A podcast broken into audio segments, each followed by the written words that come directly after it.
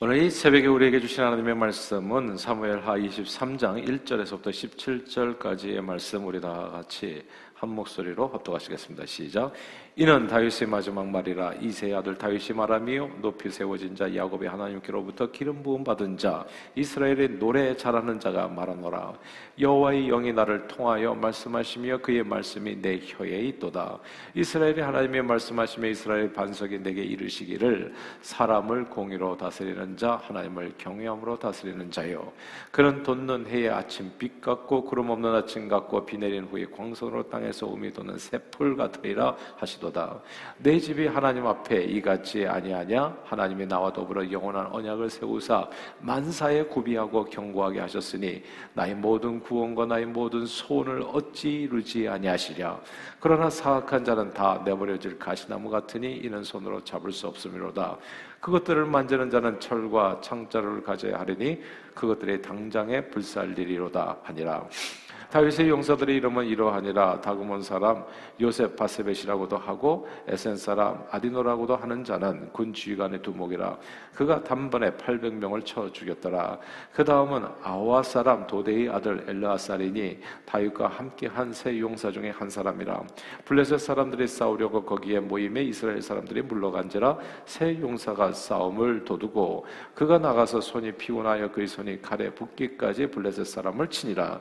그날에 여호와께서 크게 이기게 하셨으므로 백성들은 돌아와 그의 뒤를 따라가며 노력할 뿐이었더라. 그 다음은 하랄 사람 아게, 아게의 아들 삼마라 블레셋 사람들의 사기가 올라 거기 녹두나무가 가득한 한쪽 밭에 모임에 백성들은 블레셋 사람들 앞에서 도망하되 그는 그 밭 가운데 서서 막아 블레셋 사람들을 친지라 여호와께서 큰 구원을 이루시니라. 또 30두목 중 세 사람이 곡식 뺄 때에 아굴람 굴에 내려가 다윗에게 나아갔는데 그때 블레셋 사람 사람이 한 무리가 르바임 골짜기에 진쳤더라. 그때 다윗은 산성에 있고 그때 블레셋 사람의 요새는 벨레헴에 있는지라. 다윗이 소원하여 이르되 베들레헴 성문 곁 우물물을 누가 내게 마시게 할까 하매 새 용사가 블레셋 사람의 진영을 돌파하고 지나가서 베들레헴 성문 곁 우물물을 길어 가지고 다윗에게로 왔으나 다윗이 마시기를 기뻐하지 아니하고 그 물을 여호와께 부어 드리며 이르되 여호와여 내가 나를 위하여 결단코 이런 일을 하지 아니하리이다. 이는 목숨을 걸고 갔던 사람들의 피가 아니니까 하고 마시기를 즐겨하지 아니하니라 새 용사가 이런 일을 행하였더라. 아멘.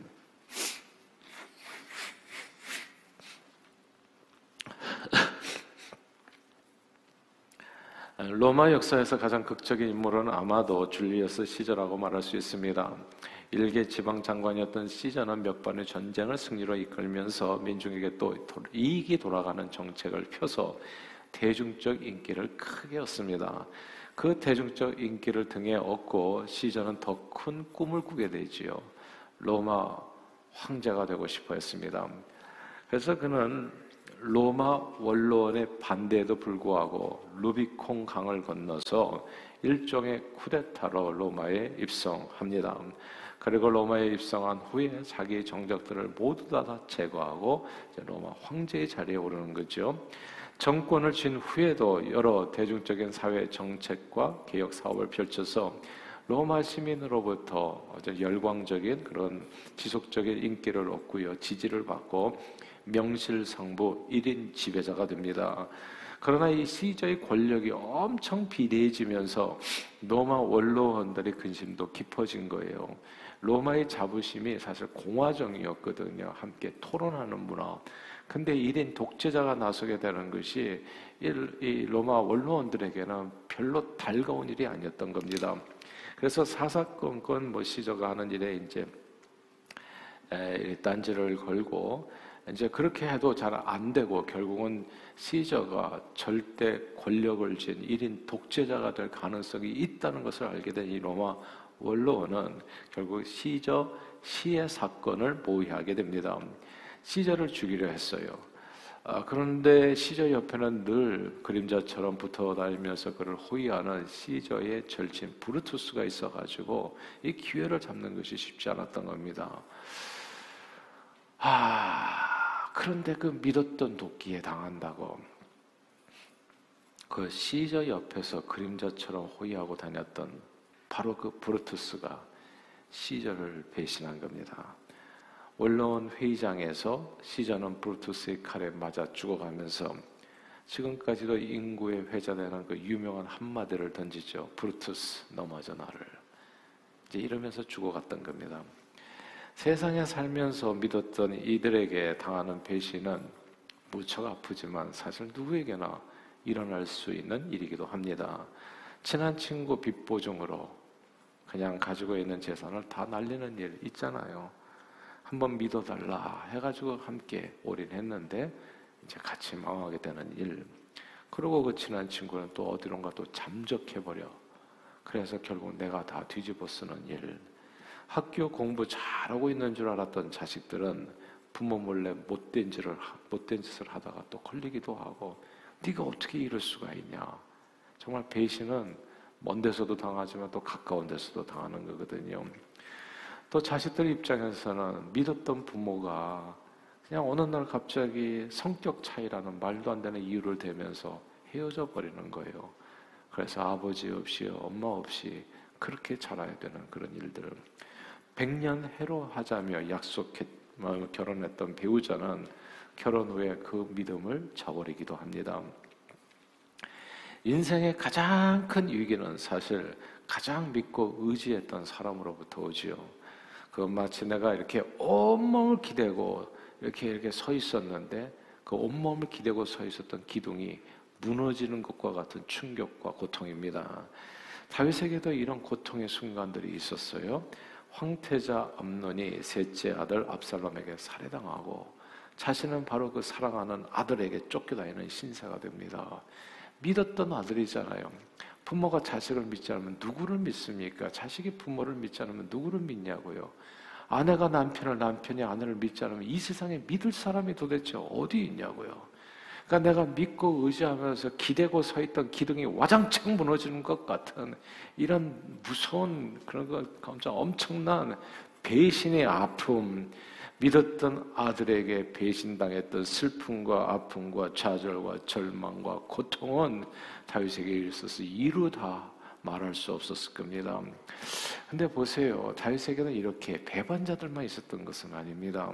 다윗 왕에게 목숨을 걸고 충성을 맹세하고 다윗 왕을 위해서라면 언제든 목숨을 버릴 준비가 되어 있는 사람들이 또 오늘 본문에 보니까 한둘이 아니었습니다.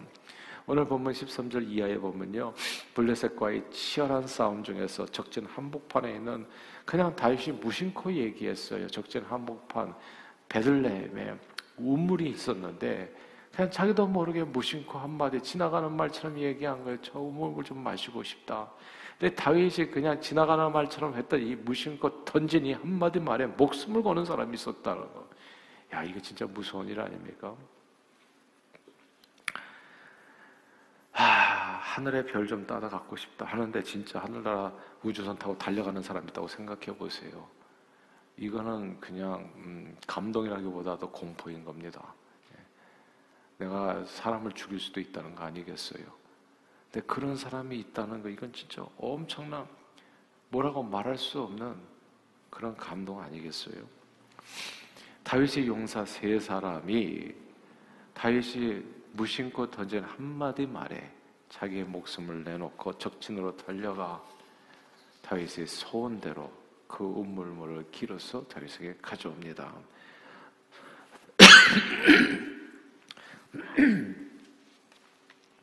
오늘 보면 17절 말씀입니다. 우리 17절 같이 한번 읽어볼까요? 시작.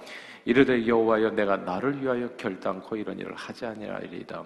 이는 목숨을 걸고 갔던 사람들의 피가 아니니까 하고 마시기를 즐겨하지 아니하니라 새 용사가 이런 일을 행하였더라. 여기서 목숨을 걸고 갔던 사람들의 피 이 구절을 주목해야 됩니다. 다윗 왕에게는 그를 위해서라면 목숨까지도 초계처럼 버릴 사람들이 준비되어 있었습니다. 놀라운 인복이 아닐 수 없어요. 여러분들은 어떠신가요? 여러분들을 위해서 목숨까지도 그냥 초계처럼 버릴 사람, 그런 사람을 갖고 계신가요? 아무튼 지금 생각이 잘 안 나신다면 그런 은혜와 축복이 여러분의 삶에도 임하기를 주 이름으로 축원합니다. 이게 무슨 비즈니스를 한다든지 이 세상에서 살아갈 때 무슨 사업뿐만이 아니라 이런저런 일을 할 때 정말 교회에서 뭐 여성교회, 남성교회 봉사할 때 누군가 회장이 되신 그분을 위해서 함께 마음을 모아가지고 진짜 목숨까지도 내어줄 정도로 헌신해 줄 수 있다면 이건 진짜 행복한 일일 거예요. 세상에 두려울 것이 없을 겁니다. 기쁨이 한량 없을 거예요. 함석헌 선생님의 그 사람을 가졌는가라고 하는 제목의 시에 이런 구절이 있지요. 말리길 나서는 날 처자를 내맡기며 맘 놓고 갈 만한 사람 그 사람을 그대는 가졌는가? 온 세상 다 나를 버려 마음이 외로울 때에도 저만이야 하고 믿어지는 그 사람을 그대는 가졌는가? 탔던 배 꺼지는 시간 구명대를 서로 양보하며 너만은 제발 살아다오 할 그 사람을 그대는 가졌는가? 만약 이런 사람을 가지고 있다면 그는 참으로 행복한 사람이 될 겁니다. 다윗은 그런 사람들 너무 부럽지 않아요? 오늘 본문이 한두 명이 아니라 여럿을 가지고 있었어요. 놀라운 인복이 아닐 수 없습니다. 저는 저와 여러분들이 앞으로 살아가는 평생 동안 이 오늘 성경 말씀이 다윗 왕만의 이야기가 아니라 저와 여러분들의 이야기도 될 수 있게 되기를 주님 이름으로 축복합니다. 네, 이렇다면 우리는 궁금하잖아요. 다윗은 도대체 어떤 인물이었기에 이런 인복을 하나님 앞에 선물로 받아 가질 수 있었는가? 그 내용이 오늘 본문에 나옵니다. 다 함께 3절을 읽겠습니다. 3절 한번 같이 한번 읽어볼까요? 3절 23장 3절입니다. 시작. 이스라엘의 하나님이 말씀하시며 이스라엘의 반석이 내게 이르시기를 사람을 공의로 다스리는 자, 하나님을 경외함으로 다스리는 자요. 하나님께서 다윗을 향해서 이렇게 말씀하셨어요. 너는 어떤 사람이냐? 사람을 공의로 다스리는 자요. 너는 어떤 사람이냐? 하나님을 경외하는 자라는 겁니다. 아, 하나님을 경외하는 자, 하나님을 의지하는 자, 하나님을 범사에 인정하는 자를 하나님께서는 높이시고 지키시고 인도하시고 형통하게 해주십니다. 그런 자에게 임하는 축복이 4절, 5절에 바로 이어져서 나오거든요. 새우음이 돕는, 것, 돕는 것처럼 그의 삶은 하나님께서 계속해서 생명 역사를 이루어 주신다는 거죠. 5절을 한번 읽어보십시오. 5절 같이 한번 읽겠습니다. 시작. 내 집이 하나님 앞에 이같지 아니하냐? 하나님이 나와 더불어 영원한 언약을 세우사 만사에 구비하고 경고하게 하셨으니 나의 모든 구원과 나의 모든 소원을 어찌 이루지 아니하시랴. 아멘. 여기서 하나님께서 나의 모든 구원과 나의 모든 소원을 어찌 이루지 아니하시랴. 이 구절을 주목해야 됩니다. 사랑하는 여러분, 하나님께서는 하나님을 경외하는 자의 소원을 다 이루어 주십니다. 이거 다시 중요하니까 반복할게요. 사랑하는 여러분, 우리 하나님께서는 하나님을 경외하는 자의 소원을 다 이루어 주십니다. 저는 예수 믿는 게 이렇게 좋은 줄 몰랐어요. 예수 믿는 것은 그냥 생명이에요. 영원히 사는 생명일 뿐만 아니라 이 땅에서 사는 날 동안에도 주 안에서 행복한 삶을 살게 되어지더라고요. 오늘 본문 말씀 그대로 사랑하는 여러분, 하나님께서는 하나님을 경외하는 자의 모든 소원을 다 이루어 주십니다. 그가 어디를 가든지 모든 전쟁에서 승리케 하시고 적진 한가운데 있는 음모를 마시고 싶다고 무심코 하는 그 말도 안 되는 소원도 작은 신음까지도 그의 생각하는 것이나 구하는 것에 능이 넘치도록 하나님께서는 다 이루어 주십니다. 놀랄 정도로 깜짝 놀라잖아요. 나는 그냥 한 번 얘기해 본 것 뿐인데 왜 튀어나가냐고요? 왜 목숨을 거냐고요? 이런 일에 이건 정말 두려울 정도로 내게 주님의 축복이 임하는 것을 보여주는 겁니다. 그러므로 인복은 모두 온 세상을 창조하신 여호와 하나님으로부터 오는 겁니다. 아, 이 세상 일을 할 때 뭐 사업을 하든지 가정생활이든지 혹은 아, 어떤 단체에서 무슨 봉사 활동을 하든지 인복이 있는 사람이 복이 있더라고요. 아, 그냥 사람의 마음은 어떻게 할 수가 없어요. 열 사람이 경찰에 한 사람이 도둑을 못 잡는다고 나를 사기쳐서 나를 좀 이렇게 손해 보게 하겠다고 달려들면 정말 작심하고 달려가고 달려들면은 당하지 않을 수가 없어요. 그런데 사람의 마음을 알 수 없는데 그 마음에 하나님이 함께 하셔서 나같이 못난 인생을 도우라고 누가 붙여줬다면 그런 축복은 이 세상에 없는 거예요, 참으로. 말로 해서 될 수 있는 축복이 아닌 겁니다. 근데 이런 축복이 인간을 통해서 오는 축복, 사람 복이 모두 온 세상을 창조하신 여호와 하나님으로부터 는 은혜라는 것. 우리는 다윗 왕이 하나님을 업신여기고 우리의 아내를 취했을 때 사랑하는 아들까지도 아버지를 배반하는 엄청난 환란을 겪었다는 사실을 압니다.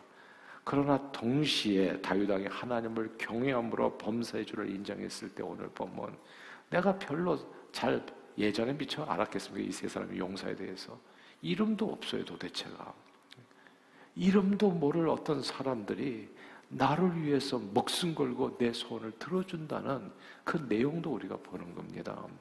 성경은 여호와를 경외함이 지 근본이라 말씀했습니다. 여호와를 경외하는 의인을 하나님께서는 지키시고 보호하시고 인도하시고 형통케 하십니다. 그러므로 나를 위해서 누군가 목숨을 걸고 내 소원을 들어주는 인복은 여호와를 경외하는 자에게 주어지는 하나님의 선물입니다. 다윗은 늘 하나님 앞에 나와서 새벽을 깨우며 노래하고 찬양하고 주님을 사랑하는 사람이었습니다. 그러니까 제가 이 새벽 기도나 이런 걸 굉장히 소중하게 생각해요. 이게 절대 부담이 아니에요. 이거는 가만 보니까 특권이에요. 그냥 주님 앞에 나와서 주님, 내가 주님을 사랑합니다. 고백하면서 내 삶을 드리면 여호와를 경외하는 자에게 이 세상은 꿈도 꿀 수 없는 부르쳐서 넘어져 나를 이렇게 배신 때리는 것이 이 세상에서 필비지하게 일어나는데 나를 위해서 목숨을 걸어주는 사람을 만나게 된다는 거. 아, 이런 축복을 생각하니까 이 새벽을 안 깨울 수 있겠어요, 여러분? 저는 그 복받아 누리고 싶어요. 그런 복이 여러분에게도 임하기를 바랍니다.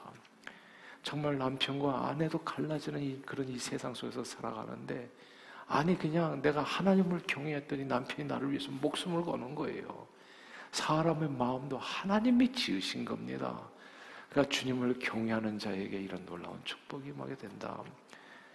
근데 사실요 우리는 예수 그리스도 안에서 이미 탔던 배 꺼지는 순간 구명대 양보하며 너만은 제발 살아다오 할 그 사람을 이미 가졌습니다.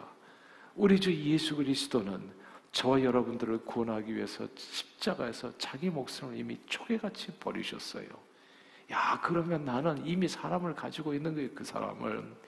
이미 나를 위해서 십자가 목숨 버리신 그리스도를 우리가 해야 될 일은 그분을 믿고 의지하는 것 뿐입니다. 영원히 흔들리지 않는 아무리 기대도 쓰러지지 않은 반석과 같고 기둥과 같은 예수 그리스도가 모퉁이에 돌려서 저와 여러분과 함께 하신다는 겁니다. 그분을 믿고 의지하고 그분의 말씀에 순종할 때 우리는 모두 죄 용서와 부활 영생의 축복을 받게 됩니다. 그리고 이 땅에서도 예수 그리스도의 이름으로 인복을 받아 누리게 되어져요.